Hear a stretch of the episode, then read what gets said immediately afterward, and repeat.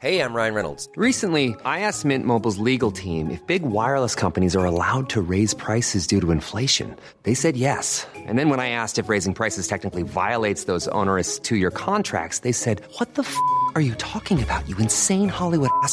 F- So to recap, we're cutting the price of Mint Unlimited from $30 a month to just $15 a month. Give it a try at mintmobile.com slash switch. $45 upfront for three months plus taxes and fees. Promo rate for new customers for limited time. Unlimited more than 40 gigabytes per month. Slows. Full terms at mintmobile.com. Millions of people have lost weight with personalized plans from Noom, like Evan, who can't stand salads and still lost 50 pounds. Salads, generally, for most people, are the easy button, right? For me, that wasn't an option. I never really was a salad guy. That's just not who I am. But Noom worked for me. Get your personalized plan today at Noom.com. Real Noom user compensated to provide their story. In four weeks, the typical Noom user can expect to lose one to two pounds per week. Individual results may vary.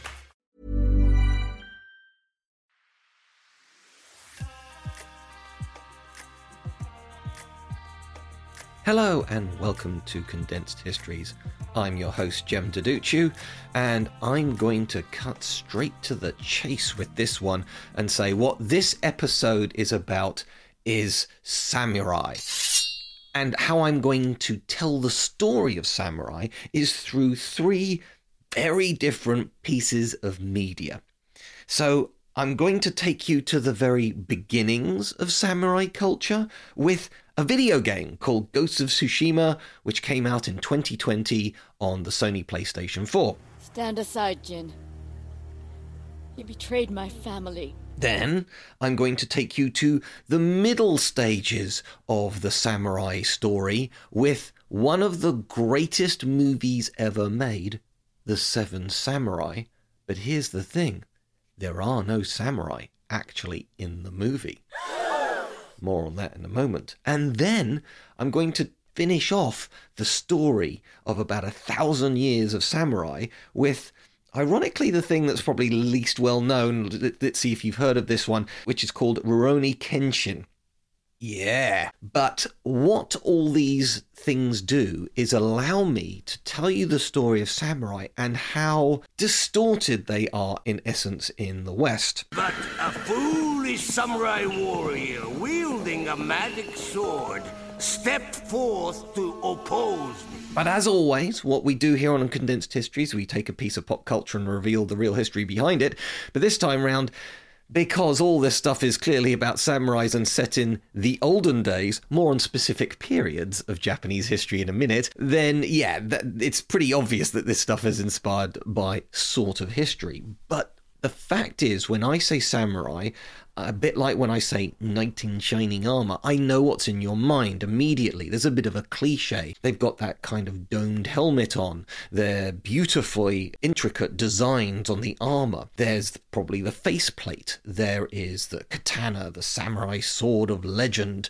There's the breastplate and so on and so forth. Maybe some flags on their shoulders, sort of snapping in the breeze with some Japanese characters on them. All very, very cool. But the thing is, as I've just described, is there's nearly a thousand years of samurai history, unlike the knights of old. The actual full plate armor on the battlefield really only existed mainstream for about a hundred years. A knight, sired by knights. A knight who can mm. trace his lineage back beyond Charlemagne. Knights themselves were around for, let's give them 400 years, shall we? So the samurai era goes way beyond that. In part, this shows you the sort of fossilization of Japanese culture that happened in the islands after a very specific event, which I will come on to in a moment. Well, in a bit. It'll take me a while to get there. But it does mean that when you say samurai, unlike when you say knight, although there are many similarities between those two, many comparisons between the two, they are both the martial classes of their society. They both live in a feudal society. They are covered in armor. They are the ones who do the main bits of fighting. They are the best trained, most feared people in their societies all this kind of stuff fits together. There are some big differences, and most notably, the evolution of the samurai is very different to the knight. So let's start off with that first bit of pop culture, Ghost of Tsushima, which takes me a while to say properly. Now, this in itself is reverential to the second one I'm going to be talking about, The Seven Samurai, because Akira Kurosawa is arguably the greatest Japanese director that ever lived. A lot of his best films are in black and white, so you can actually play Ghost of Tsushima in black and white. And, and there's even like a photo a lot of modern video games have like a photo mode, so it gives you a chance to show off the cool graphics and perhaps make up your own little moments and scenes in it. I mean, you can just do a screenshot of what you're actually playing in that moment, but obviously doing it in black and white and framing it a certain way, it can look like it's something straight out of a Kurosawa movie from 50 years earlier. It's quite a remarkable idea and shows you the complexities of modern technology. And it's just a game as well. What kind of game? It's mainly sort of open world. I mean, it's not going to be as big as something like Skyrim or The Witcher 3 or something like that, but it's pretty open. What's nice though is if you can compare it to the likes of I don't know, a, a, kind of Assassin's Creed or a Far Cry 4, something like that. Those sorts of open world games is when you open them up. You open up an area and then it's just covered in little icons. Go here to climb up a tower, go here to do a side quest, go here to collect a thing, whatever it may be. So, yes, there's the main story. There's just all this, what's referred to, and it's not meant in a nice way, all this busy work that you get to do. Now, those side quests and extra bits are there in Ghost of Tsushima, but they, they've decided on a very specific aesthetic. If you like, it's ambient little nods that will help you on your way. The wind helps to sort of rustle leaves and things like that to give you an idea that there might be something nearby that you might want to go and check out you might hear noises and things like that. There is actually an option that your hero of the video game, you can actually whip out your flute and walk around and play your flute, which is not something that you would get in a Western European game because your your knight or warrior or hero, whatever, is probably dripping in weapons rather than other things. The interesting thing about the video game is you can play it like a samurai, or you can stealth your way around like a ninja. Can sneak up on another ninja. I'm not doing ninjas this time round because I've got enough to talk about with samurai, so I'm putting that to one side, okay? The point of this is that you can actually play it in Japanese language, but the baddies don't speak Japanese. The baddies are speaking Mongol. And you might be going, well, Mongolia isn't anywhere near Japan, and you're right because this is actually happening in an era of Japanese history called the Kamakura era. This is in the mid 1200s, because in the mid 1200s, that was the Mongol Empire at its peak. 20 years before this era, the Mongols had literally come crashing into Europe and annihilated every army that Hungary and Poland and the various knightly orders of Europe could pull together against the Mongols. Now, they ended up, as you know, not conquering all of Europe, for reasons that got nothing to do with Europe. Europe was a minnow compared to some of the mighty empires and gigantic armies that the Mongols had already beaten. It was for internal power politics, and let's face it, Poland is a long, long way away from Mongolia, so that's why that never happened. But anyway, the point is the Mongol Empire had expanded into all areas. We tend to know about them conquering Russia, Middle East, maybe you know a bit about them hitting Europe. And if you know a little bit about Asia, well, obviously they conquered China, and now they are pushing into Korea, the Korean peninsula, and they managed to capture that. And then in 1274, the Great Khan a guy called Kublai Khan, a grandson of Genghis Khan, Kublai decides basically he now runs all of China and he's decided to going to pull the full might of the Mongol Empire to create a fleet of ships to get across that sea, and land in Japan and conquer the next thing on the list, Japan. And this is quite a big step away from all these. You know, when I say the Mongols, you're thinking of horse archers, you're thinking of cavalry, and they really weren't a seafaring nation. The modern day Mongolia is completely landlocked. They have no navy. They are not good swimmers, okay? The Mongols, they're good at riding horses and hunting and things like that, at least in this era, okay? Only an empire of the size of the Mongol Empire could build such a large fleet so quickly. And in 1274, they come over and they land. They do actually manage to, to, to, land. But then a gigantic storm, a tropical storm rises up, a typhoon, as they're known in the Pacific, and it wipes out the fleet. Most of the fleet sinks. A few manage to sort of get home and tell this terrible story. So it's just bad luck. There is a landing and there is some fighting, some skirmishing, because let's face it, they arrive completely out the blue, typical Mongol fashion, so there is no sort of army waiting to fight them. But this does mean that Japan is now aware that there's this potential threat from the north. And then in 1281, just a few years later, Again, because of the sheer size and resources of the Mongol Empire, a new fleet is created under Kublai Khan and they are sent across the sea again. This time, you know, what are the chances of another storm coming up and ruining operations? They land. There is some resistance on the shores because the Japanese are kind of patrolling and now waiting for the Mongols. But the same thing happens again. There is a second giant typhoon. And this leads to Japan creating this myth that this island nation is protected by divine winds, and divine winds in Japanese is kamikaze. You know, the gods are basically smiling on the Japanese people and stops this invasion. This is the most serious threat of invasion in Japanese history up until World War II. And indeed, World War II is the only time Japan has ever been successfully invaded. And yes, you're well aware oh, kamikazes, those are airplanes. It's because, with the threat of invasion happening again, the imperial court came up with this idea of okay, we're not going to have a typhoon to save us now. We're going to need like a man made divine wind, which is what these suicide planes will be. It's absolutely mind blowing how you can draw a line from 800 years earlier, from the time of Mongol invasions and the time of World War II, the time of the atomic era, even. So, all of this is happening in the Kamakura era. The samurai themselves were actually created a couple of centuries earlier in the Heian period. I mean, basically, soldiers had been around for quite some time, but this idea of a specifically in essence, knightly class, warrior class, that was being formed. And indeed, in the Heian period, what would actually happen is that, going into the Kamakura era, is that samurai would actually announce themselves.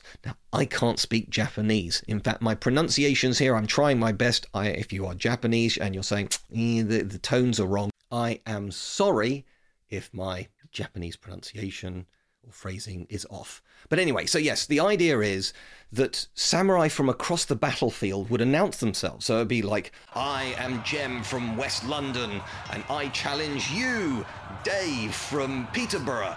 To, it doesn't sound nearly as exotic when I anglicize it, I'm so sorry, but you get the idea. In other words, I'm declaring who I am, I'm declaring where I am from, so if I win this fight, one on one fight, then I gain honor for my clan. This this actually died out because of the Mongols. Because as you're standing there going, I am Jem from West London. They just sort of fire an arrow and sort of take you out. The other guys are just Mongols. They don't know the routine. So, yeah, the Japanese and the samurai worked out that that was going to have to change. So, if you like, the Mongols did actually impact on Japanese culture. So, we've got, as I mentioned, the Heian period and the Kamakura period, and all of this is sort of like linked up into Ghost of Tsushima, which is one of the most beautiful video games you are ever going to see. It is gorgeous. And in the demos, they they didn't so much show so much of the fighting. They showed him riding his horse through fields of flowers and corn and things like that. And it, it yeah, for PlayStation 4 technology, it has been redone for PlayStation 5 with extra levels thrown in as well. Not only is it a gorgeous game, but it's a love letter to the whole genre of like samurai media. And if you have any passing interest in it, I would definitely, definitely play it.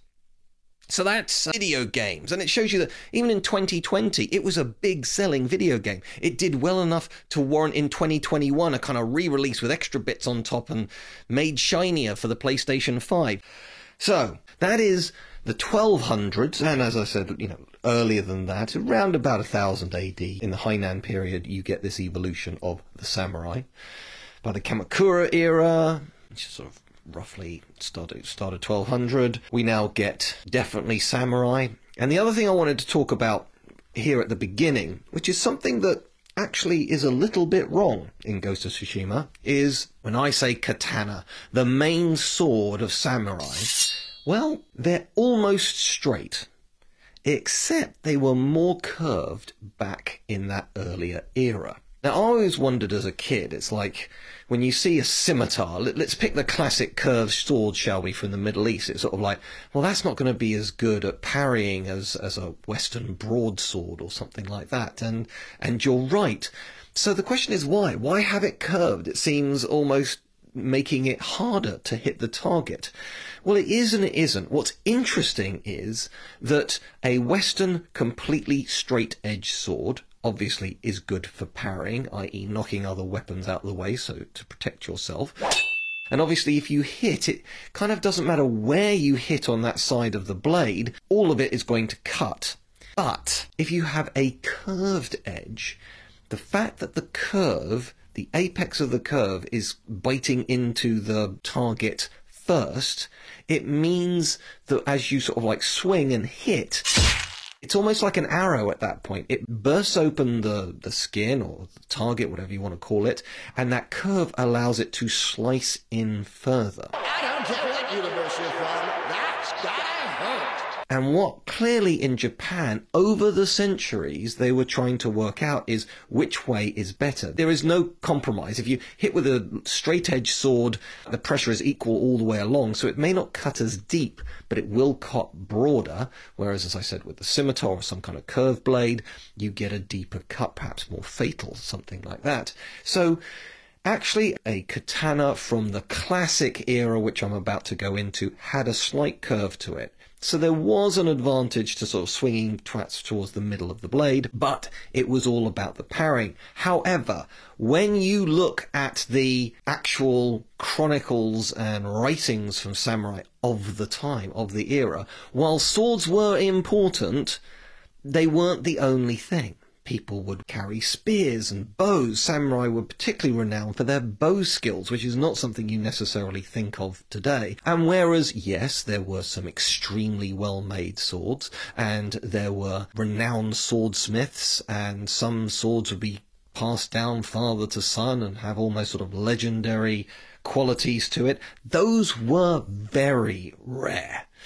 Actually, the reality is that samurai wanted to have a good quality sword at their side, but in a number of battles, they would go through multiple swords. They would break, they would sort of chip against enemy armor and, and things like that. So, with all that in mind, the katana is absolutely a part of the tool set, let's say, for samurai, but it's not perhaps as mythic and revered as you might think. Wielding a magic sword so then we come to the Sengoku period, which is the 1500s, a, time of pretty much continual civil war in Japan. And the Seven Samurai is set in this era. So, if you like, going back to the, the time of Ghost of Tsushima, so we're talking about 1270s, 1280s, we're talking about, let, let's use in English terms, we've got King Henry III and King Edward I. This is sort of the era that we're in. We're at the tail end of the Crusades in the Middle East. That's so long ago, and it will make perhaps more impact when we go to the third era. But let's go to the Seven Samurai. As I said, 1500s, think Henry VIII. Queen Elizabeth I, Protestant Reformation, all this kind of stuff happening at the same time as the Sengoku period in Japan. Now, I'm not going to go into all the details of the history. It's a brilliant story in and of itself. I really recommend you perhaps sort of like, if, if this sounds vaguely interesting, don't know that much, please grab a book on that era. It's, it's great. It's great from the sense of it's a good story. It really does read like something like Game of Thrones, uh, you know, the rise and fall of various warlords and powers and things like that. Winter is truly coming, and in the winter, we must protect ourselves. But it was a time of anarchy. You wouldn't have wanted to live through it, particularly if you're a peasant. And this, if you like, is the point of Seven Samurai. And Akira Kurosawa had already made a great samurai movie called Yojimbo, which actually means the bodyguard. It's not his name. And that movie was turned into a fistful of dollars. Then Seven Samurai gets turned into another classic western, The Magnificent Seven. Yay! A fellow I once knew in El Paso one day, just took all his clothes off and jumped in a mess of cactus. I asked him the same question, why? And? He said it seemed to be a good idea at the time. Now, my kids have seen both, and they prefer Seven Samurai. I mean, this shows you how good it is. It's in black and white. It came out in 1954. It is nearly 70 years old. It's obviously in Japanese. And yet my kids, admittedly through two sittings, they sort of like watched first half one evening, second half the other evening, but it's over three hours long. And yet they didn't get restless. Each scene has a purpose, and the introduction of the seven samurai of the story is amazing. And one of the things you might not be aware is that certainly by this time, the samurai were very rigidly enshrined in society. If you like, this is where they're a bit different to, or substantially different to something like a knight in Europe. Both of them were landowners and had a lord that they must be loyal to and provide their military martial services at a time of war. They had their own armor, horses, retinue, weapons, etc. All those things are similar. However, the dress of a samurai, it was, it was more restricted, more regimented in Japan than it was in Europe. So, for example, there is this very distinct hairstyle of a samurai. In essence, the hair is, well, first of all, it's shaved in the middle. All of them look like they've got male pattern baldness. Again, that's something I can relate to. But the sides of the hair are sort of scraped together, almost like a ponytail is flapped over the front onto the bald part. Very distinctive hairstyle, and the hair was important. So therefore, when the main samurai in Seven Samurai, the leader, if you like, the wiser, older samurai. To save a situation, he shaves his hair. The look of disbelief from the onlookers would be realistic. It's like, oh my god, a, a, samurai shaving their hair off, removing that very distinctive and identifying hairstyle would be as shocking as them walking around naked or deciding to not pick up a, a weapon and be a pacifist. That all these things are unthinkable for a samurai at this time in the Sengoku period. And the samurai shaves off his head, pretends to be a monk because monks tend to have shaved heads, and then saves the child in a daring act of bravery.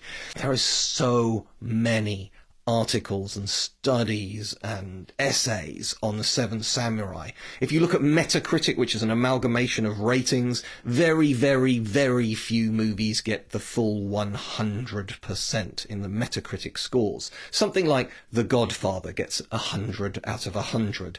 Seven Samurai gets 98. So it's nigh on a perfect movie, and yet it's 70 years old. And lots of people say it's the first action movie. That's not to say there wasn't action in other movies, but this is where action and, and the action scenes are telling you something about the character of the people involved. It is a brilliant, brilliant movie. If you have not seen it, I cannot stress enough how you must absolutely watch it. Toshiro Mifune, who had played Yojimbo in the previous one, he was this very cool, calculated samurai. In this one, he's playing kind of a, a wild man, if you like. He's a fake. He's not really a samurai. So again, he's sort of pretending to be above his station, which would be uh, unspeakable and unthinkable at the time. However, a samurai, as I've just described, has a lord and they must work for the lord these samurai have no lords. They are, using the Western's term, guns for hire. They're mercenaries in essence, and the name for a leaderless samurai just looking for work is Ronin. So actually, there are no samurai in this movie, but there are seven Ronin. Well, six Ronin and a crazy cool guy, Kikuchiyo. So there we go. That's Seven Samurai, and it's sort of set in this time of real tumult. And in this time, we get these various warlords sort of like vying for power and trying to become the overlord of Japan. There's even a period where Japan invades Korea. It's incredibly uh, brutal invasion of Korea. Another reminder of why Japan is looked down upon by other peoples in Asia. Korea hates Japan. China hates Japan. And there's good reason if you look at the history of this. This is where you get the amazing Admiral Yi from Korea, a national hero. I'm going to say better than Nelson. This is a man who was first of all a general, got thrown into prison, then he got released from prison, then he rose up the ranks of the navy and became an admiral and fought the Japanese to a standstill. It was an amazing career. Again, don't have time for that on this one. So all of this is going on, you know, so Japan is just this sort of like martial power that's either fighting amongst itself or fighting with its neighbors. And then we get the rise of this warlord called Ieyasu Tokugawa. And Ieyasu Tokugawa has no rights to the throne, but he is a extremely shrewd warlord and fighter and had been fighting in these various civil wars for decades. And then in 1600 we get the legendary, the critical Battle of Sekigahara, which, if you want to put it in Western parlances, is almost like the Battle of Hastings in the sense that, yeah, lots of battles may have led to good stories, but do they change society? This one did.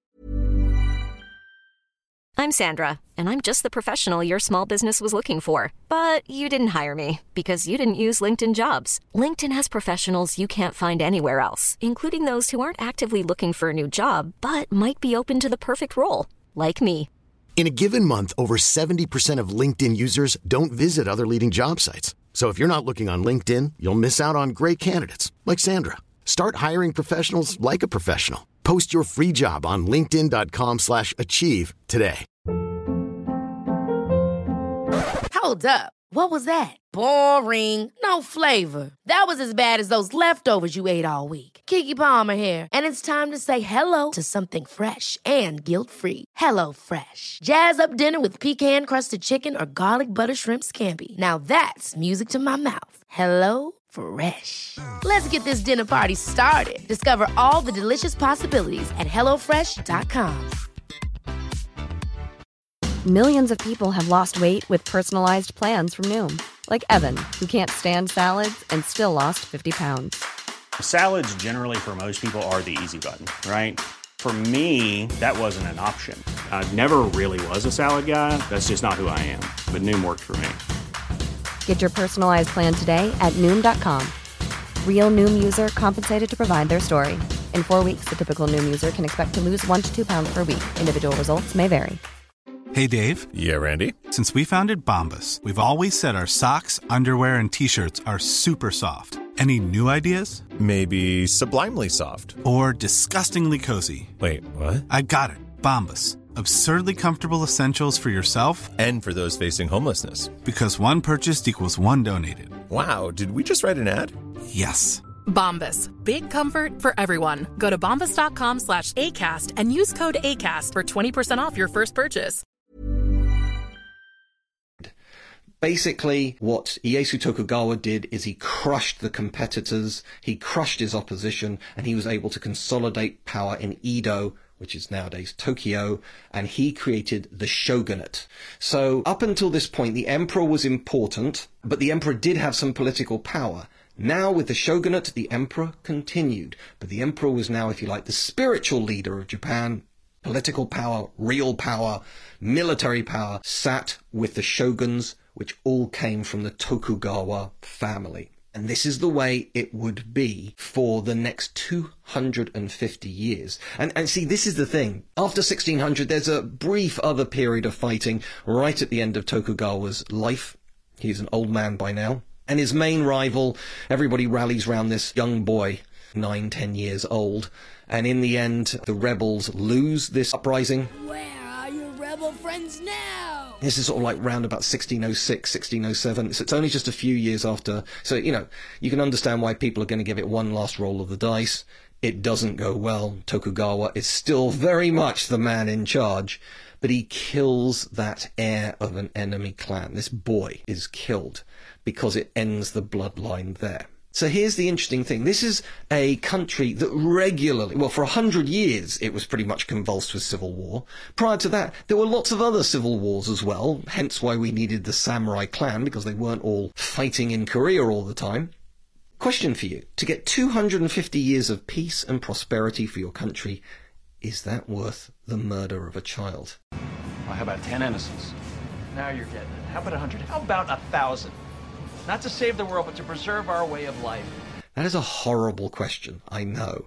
And I'm not saying there's a right or wrong answer to it, but that's just one that might keep you up at night. Over to you and your sleep patterns. Good luck with that one. But Seven Samurai, as I said, if you don't know the story, and again, this has been reused multiple times, like in the rip-off of Star Wars Battle Beyond the Stars, and so many places where basically a small group of military men come in to, uh, in, in essence, this is the core story of the A-Team. Today, still wanted by the government, they survive as soldiers of fortune. If you have a problem, if no one else can help, and if you can find them, maybe you can hire the A-Team. bunch of military men come into a small area of farm owners, they're poor people who are being harassed by bandits or bad guys. And then these seven samurai teach the locals how to defend themselves a bit. You know, raise up a fence, things like that. Get rid of a house that's sort of outside of a defendable area because they'll never be able to defend it. So let's just deny the enemy that, that resource. And perhaps teach them how to hold spears and things like that, wooden staves, etc., to keep back the cavalry. But it's the seven samurai who do the vast majority of the fighting, and eventually, through this kind of communal effort, the samurai prevail. However, some of them do die. Question is, which ones? Not going to tell you which. Please, if you haven't seen it, treat yourself. I'd love on Twitter. As always, this, I guess this is the point where I'm going to plug it. I'm at Jem Duducu on Twitter. If you're enjoying this episode on Samurai, we do them on so many different things. You know, everything from Rocky to Monopoly to Cobra Kai, if you if you want something else from Asia, tell you the whole history of karate in the Cobra Kai episode. Lots of different things there. Warhammer, if that's your bag. I know some people have come onto this because I've done multiple episodes on Warhammer.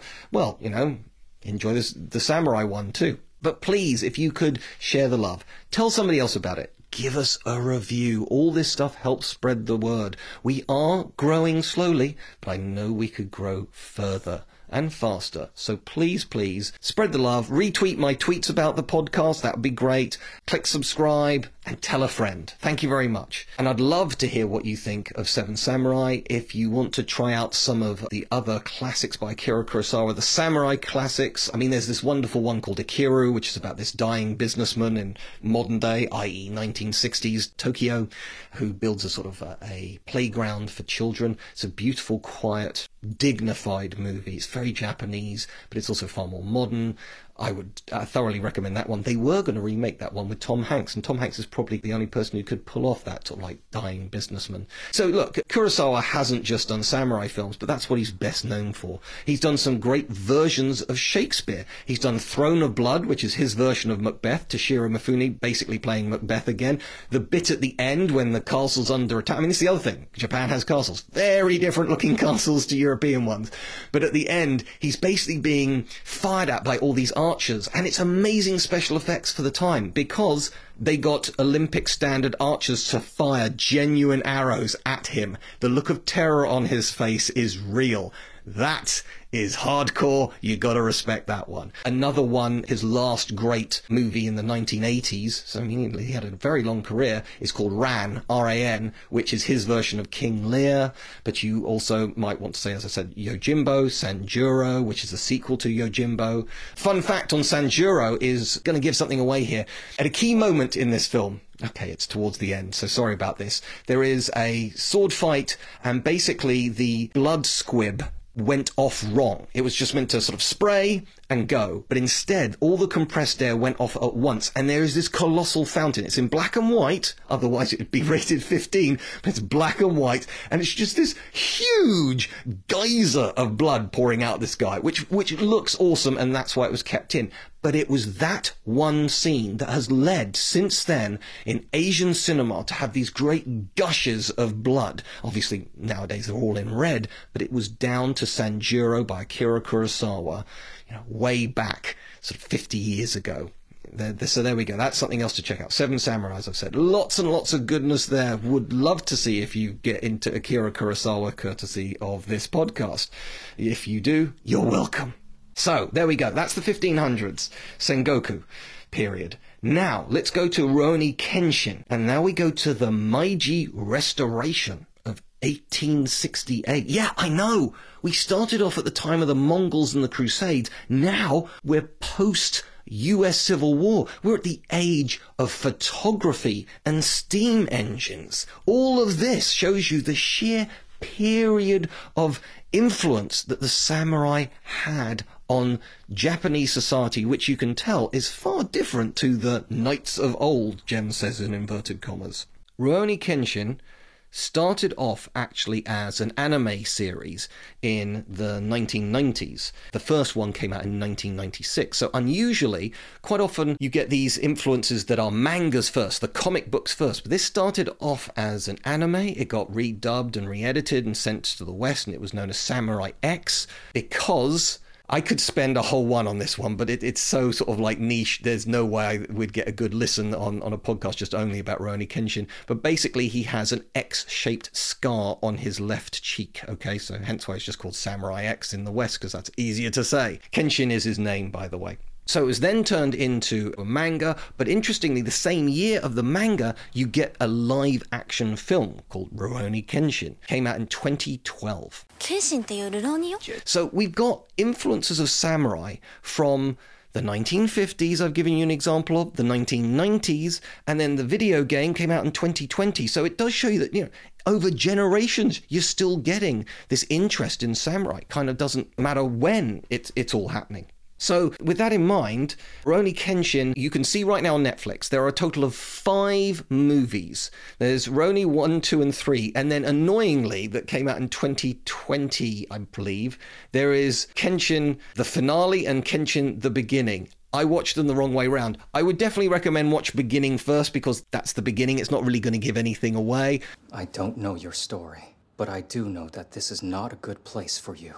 So does that mean you're going to kill me? Like that samurai from last night? But technically, it's finale and then beginning, which is the stupid way to do it, surely. People make mistakes. Anyway, anyway, what's it all about? It's about this kid, really. They do specifically say he's sort of 1880 during the Boshin War and, and sort of like the Meiji Restoration. More on what that means in a moment. And he basically is an assassin.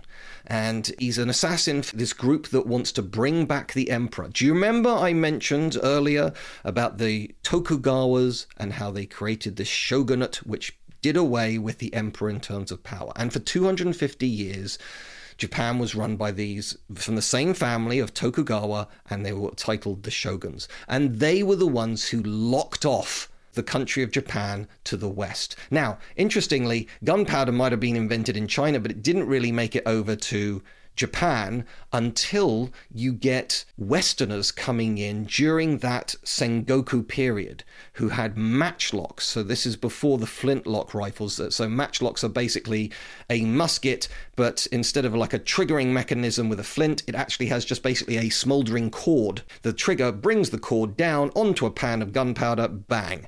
That was as far as the technology got in the 1500s in Europe, and it's as far as the technology got in Japan, which did lead to an upgrade in samurai armor. The armor itself is articulated, so it's lots of strips or pieces of metal, unlike a Western knight. Sometimes they were made out of leather. Sometimes they were composite, what we call today composite armor. It's like leather and silk and lacquer, and actually those different layers would make it as tough as steel. But there were also steel armor as well, and it was all lacquered, literally using this lacquer technique from Asia, which was uh, amazingly resilient, made it all waterproof. To give you an idea, for cheap troops, not the samurai, they wouldn't have this, but for cheap troops, they'd literally have paper armor, multiple layers of paper and cloth, and then all lacquered together. And actually, it could take a one off hit as well as any kind of steel armor. But of course, as soon as it started crumpling or rupturing, at that point, the whole thing failed, if you like. But it was good enough that even in rain, that wouldn't compromise that kind of armor. So, incredibly clever armor. The face masks were only ever worn in full battles to protect your face for obvious reasons. And the reason for those kind of weird shaped helmets was to deflect blows. If you do see anybody with flags on their back, partly that was to identify which clan are you with, but also because it acted as a protection from arrows. Arrows would get snagged in these sort of banners sort of strapped to their backs. It was all incredibly clever, and overall, a samurai's armor encased them pretty much to the same level as a Western knight, but it was lighter because it wasn't all just heavy steel plates. Incredibly clever stuff. But yes, it did get a bit of an upgrade once the bullets started flying around the battlefield, because you want to keep your samurai safe. So for 250 years, nothing changed in America. Sorry, in America, in Japan. The reason why I mention America is America was the first country to actually start dealing with Japan. So America started bringing in Western ideas right after the US Civil War. So, if you can imagine the technology the US Civil War, things like Gatling guns and cannons and things like that, this revolutionized Japan. There was huge arguments about whether they should or shouldn't keep the old ways, and that's what the Boshin War was about. In essence, it was a fight between the traditionalists who wanted to keep the shogunate and the people who wanted to bring back the emperor as a head of a new Japan. It wasn't that they all wanted the emperor, but they recognized that clearly Japan had fallen behind other powers out there and they needed to adapt and change. But at the end of this, the revolutionaries, if you like, the pro change people won. And part of that was down to the technology, although, to be fair to the other side, the shogunate side, they were willing to use technology too. But everybody at that moment was kind of set in their ways. But when it came to things like this, is also shown in The Last Samurai, incredibly poorly, by the way. It's a good film. Everyone is polite, everyone smiles and bows. But beneath their courtesy, I detect a deep reservoir of feeling. As somebody once said, it's Dances with Wolves with Samurai or Dances with Samurai, and that's a really accurate depiction. Tom Cruise is excellent in it. It looks gorgeous. It's a lot of fun. It's historically wrong, and undeniably, the wrong person dies at the end. I'm not going to say who and why and how. So it's a flawed film, but it's a good film, let me put it that way. But it does sort of show basically the shogunate people as being resistant to any form of change. That's not true. But it does show you what the Japanese army was now beginning to look like in the 1860s, i.e., they were wearing cloth uniforms, holding muskets, bayonets, backed up by artillery. In other words, they looked exactly like a Western army. And suddenly the samurai are gone. And indeed, pretty much the first thing that happened in the Meiji Restoration is the samurai were banned. They were stopped. And Rurouni Kenshin kind of comes in at the beginning of this. So there are all these samurai who are out of work, etc. But he himself, the moment this war is over, he says, I will never kill again. And he gets this is so manga, so anime. It's a metaphor, but it doesn't make any real world sense. He will continue to be a swordsman to protect people in his life and, you know, defend the innocent kind of thing. He'll finally do the right thing, but he will not kill again. So he gets a katana made specially for him with a back blade.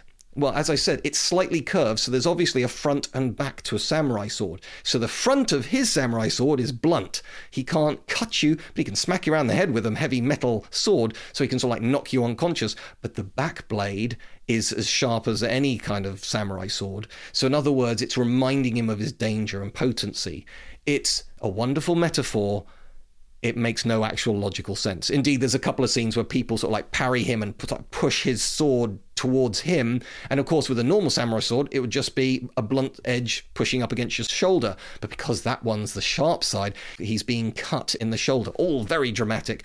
Basically, a lot of Japanese cinema is perhaps more melodramatic than Western cinema. It's something that I like. It's something that can become a way overwrought in some of the anime, but I do particularly like it. And I think Rurouni Kenshin, as I was saying to Dr. Jonty on Twitter, I was saying that's the midway point between anime and Akira Kurosawa. Yeah, it's a bit crazy and wacky in some elements, but in other elements, it's got that sort of quiet dignity that Akira Kurosawa always has in his samurai films. And they are beautifully shot movies. But to give you an idea, by the second film, you have him having sword fights on a steamship with cannons. That is something that you just couldn't have had in either The Seven Samurai or Ghost of Tsushima. And it shows you how much the samurai have been a part of society, but how much that society has changed. Indeed, by the time you get to World War II, I've mentioned kamikaze, but the officers of the Imperial Army and Navy and Air Force would have what Westerners called samurai swords or katanas, but if you look at them compared to real katanas of the samurai, they're shorter. They're shorter for obvious reasons because you're not going to be able to easily wield something like that. You're, you are basically going to be using World War II style weapons, pistol, rifle, etc., flying in an aircraft, and therefore having a big cumbersome sword doesn't work. But if you think about a dress uniform of a Western soldier, they also have have swords. Things like the US Marines are famous in their dress uniforms to have these completely out of context and useless but gorgeous looking, great for weddings and dress ceremonies, swords. And it's the same thing with the 1940s and 1930s Japanese army. So you got these echoes of samurai going through. But I'm going to finish off, if I may, with a sneak fourth bit of media. Because behind all of this is lurking a book. It's called Bushido, The Soul of Japan. It's written by Inazo Nitobe. Now, if you're sitting there going, that sounds pretty Japanese, he is. He's a Japanese immigrant to California. And in 1900, he wrote Bushido, the Soul of Japan. Now, I haven't actually mentioned Bushido before. Bushido is the code of conduct. Absolutely comparable, not the same, but same idea as chivalry in the Western world at the time of knights. And why do I mention Inazo Nitobe? Is because that book solidified the image of the samurai across the world. He wrote it in English, and that in 1900 was kind of the first time. Clearly, there are records, like, for example, the Americans who went to Japan in the 1860s. There are records of samurai before that, but they hadn't caught anybody's imagination. But everything you think of with samurai. And everything that you see in these movies and video games is harking back to this. It eventually got translated into Japanese and was a huge hit. It came out more than 120 years ago, and it has never been out of print. And this idea of like the sort of spiritual connection between the samurai and their sword, and how Bushido would never be broken because these were men of honor. All you have to do is look at chivalry, things like the Hundred Years' War. Yes, there were knights. Yes, there was sorts of codes of conduct. But when push came to shove, I'm going to win this battle any way I can, even with cannons or longbowmen, the cheap peasants killing the very expensive knights at somewhere like Agincourt. Whatever it takes to win. Couldn't care less about chivalry in the moment, in the heat of battle. And it's the same thing when you look through the chronicles of Japan. Samurai aren't sort of superhuman, ultra noble warriors. They're human beings fighting. They're very good at fighting and they got great equipment at fighting, but they're still human. They still make mistakes. They still do dumb things. Some of them run away. You certainly don't win them all, that's for sure. But all of this can be sent back to this book that just sort of, it's almost like the Morte d'Arthur.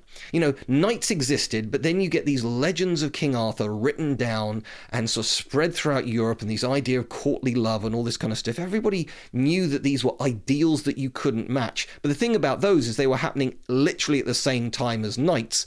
This, however, was written several generations after the last samurai had ever picked up a sword to fight.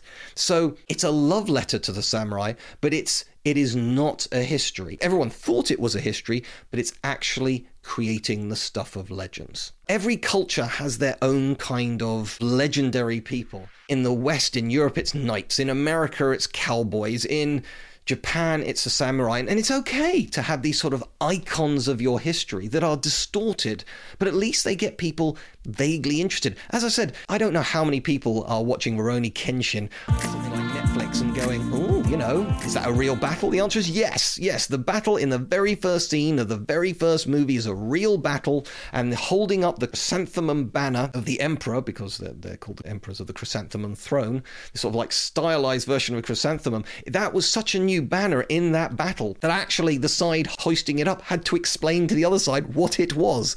That's not in the movie, but you know, I picked this this stuff up from watching the film. I'd already knew a fair chunk about it anyway, but there's all this stuff around samurai. They're really interesting to read about. They're really great to watch some movies about too, and also there's fun to be had in some video games as well. So, look, I really hope I've got you into the wonderful world of samurai. I said there were three, but sneakily there was a book in there at the end. And that fact, which I expand upon, it's actually little sneaky plug for me, is from my new book, Slinkies and Snake Bombs by Jem Duducu, that's come out in 2021. And it's just full of lots of random, interesting facts. And uh, just to sort of let you into a little secret, slightly perversely, I've got various facts about different samurai in the book. I cover all kinds of topics. It might be the Aztecs, might be the Renaissance, it might be the Industrial Revolution. Anywhere in the world, as long as it's a weird or wonderful fact, I talk about Tomoe Gozen, who is a female, very feared female samurai. Technically, samurai is a male word, so Onna-bugeisha is the technical word for a female fighter in the battlefield. There's real evidence of them. They're not made up, by the way. So, anyway, so I talk about all these various facts off and on, peppered throughout the book. And then the very last fact to mention samurai is this one from 1900 going, um, actually, maybe what you know about samurai isn't quite what you think. So, yeah, and I do put some disclaimers in that fact saying, well, it doesn't mean that everything I've said previously is wrong, but just, yeah, that image in your head may not quite be right. I'll stop there. Thank you very much for your time, and as always, hopefully, see you soon.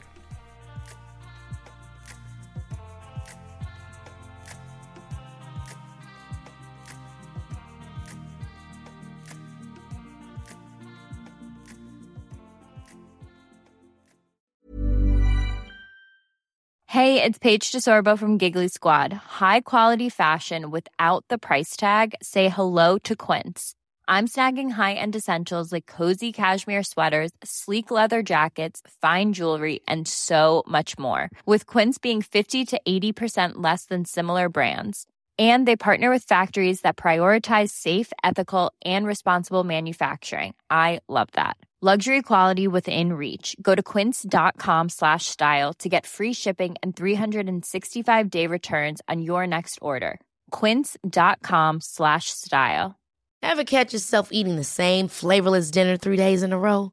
Dreaming of something better? Well, HelloFresh is your guilt-free dream come true, baby. It's me, Keke Palmer.